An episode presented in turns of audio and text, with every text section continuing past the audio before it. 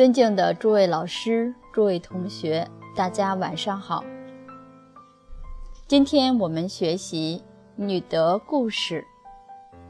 刘鲁沐族，卢氏木族长幼贤邻，敬诚慈爱，各得欢心。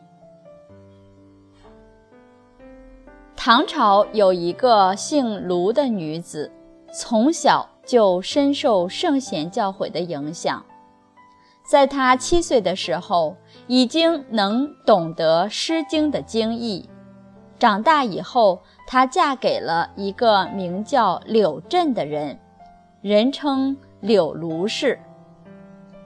自从嫁到柳家，一方面她服侍公公和婆婆非常孝顺，可谓体贴入微；另一方面，他对待柳家的所有亲戚和宗族们，也是以诚相待，尽心尽力，相处得十分和睦。从他的言语行为之中，无不体现出在圣贤思想影响之下，一个女性应有的美德。不久，他的孝顺和仁义就流传于邻里乡党之间。远近闻名，有口皆碑。后来，柳镇被调到了朝廷里去做御史。柳家的亲戚和宗族们居住的地方，距离他们也有一千里以上的路程。卢氏为了使丈夫能够在朝廷里安心地做事。自己能更好地关照亲戚和宗族们的生活，就做了一切准备，将柳家的所有亲属，包括侄子和外甥等，通通迎接过来，共同居住。面对人口众多的这个大家庭，柳鲁刘鲁氏的心中，时时想着的是每一个人的需要。因此，他做起事来诚敬而又谨慎，待人更是谦恭得体。对待尊长，他万分恭敬，处处把自己放在最卑微的位置上；对待年幼或晚辈者，他就百般慈爱，像亲生父母一样爱护他们；对待和自己平辈的，他就视为手足。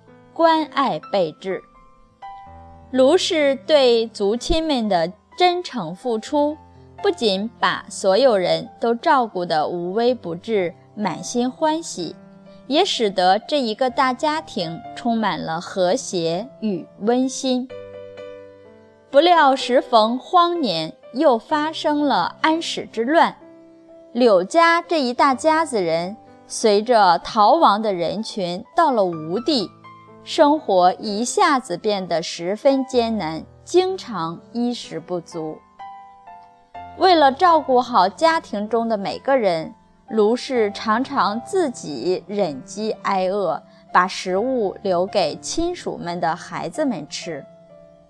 每当有亲属要离开的时候，他就连夜为他们准备践行的盘缠。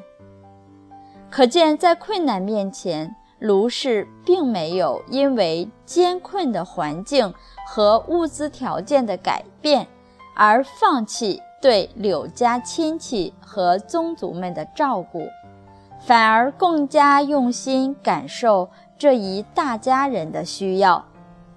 卢氏曾生一个儿子和两个女儿，他的儿子叫柳宗元。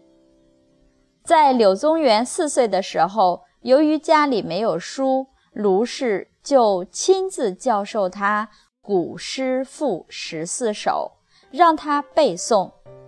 对待两个女儿，就教授他们诗礼、绘画、历史和女子应该学习的各种技能。柳宗元长大以后，成为历史上著名的思想家和文学家。被列为唐宋八大家之一。卢氏的两个女儿长大以后，也都成为了贤德孝顺之人。人们都说，这是由于他们深受母亲美好品行的熏陶和教诲。俗话说：“家和万事兴。”卢氏能够尽守本分，照顾族亲；遇事能以大局为重，毫不为己，并且相夫教子。出其结果充分验证了《易经》中所说的“积善之家必有余庆”。而卢氏的仁爱存心与贤德行为，也成为普天之下所有女性值得效仿的楷模。好，今天的德育故事就为大家播放到这里，感恩大家耐心聆听。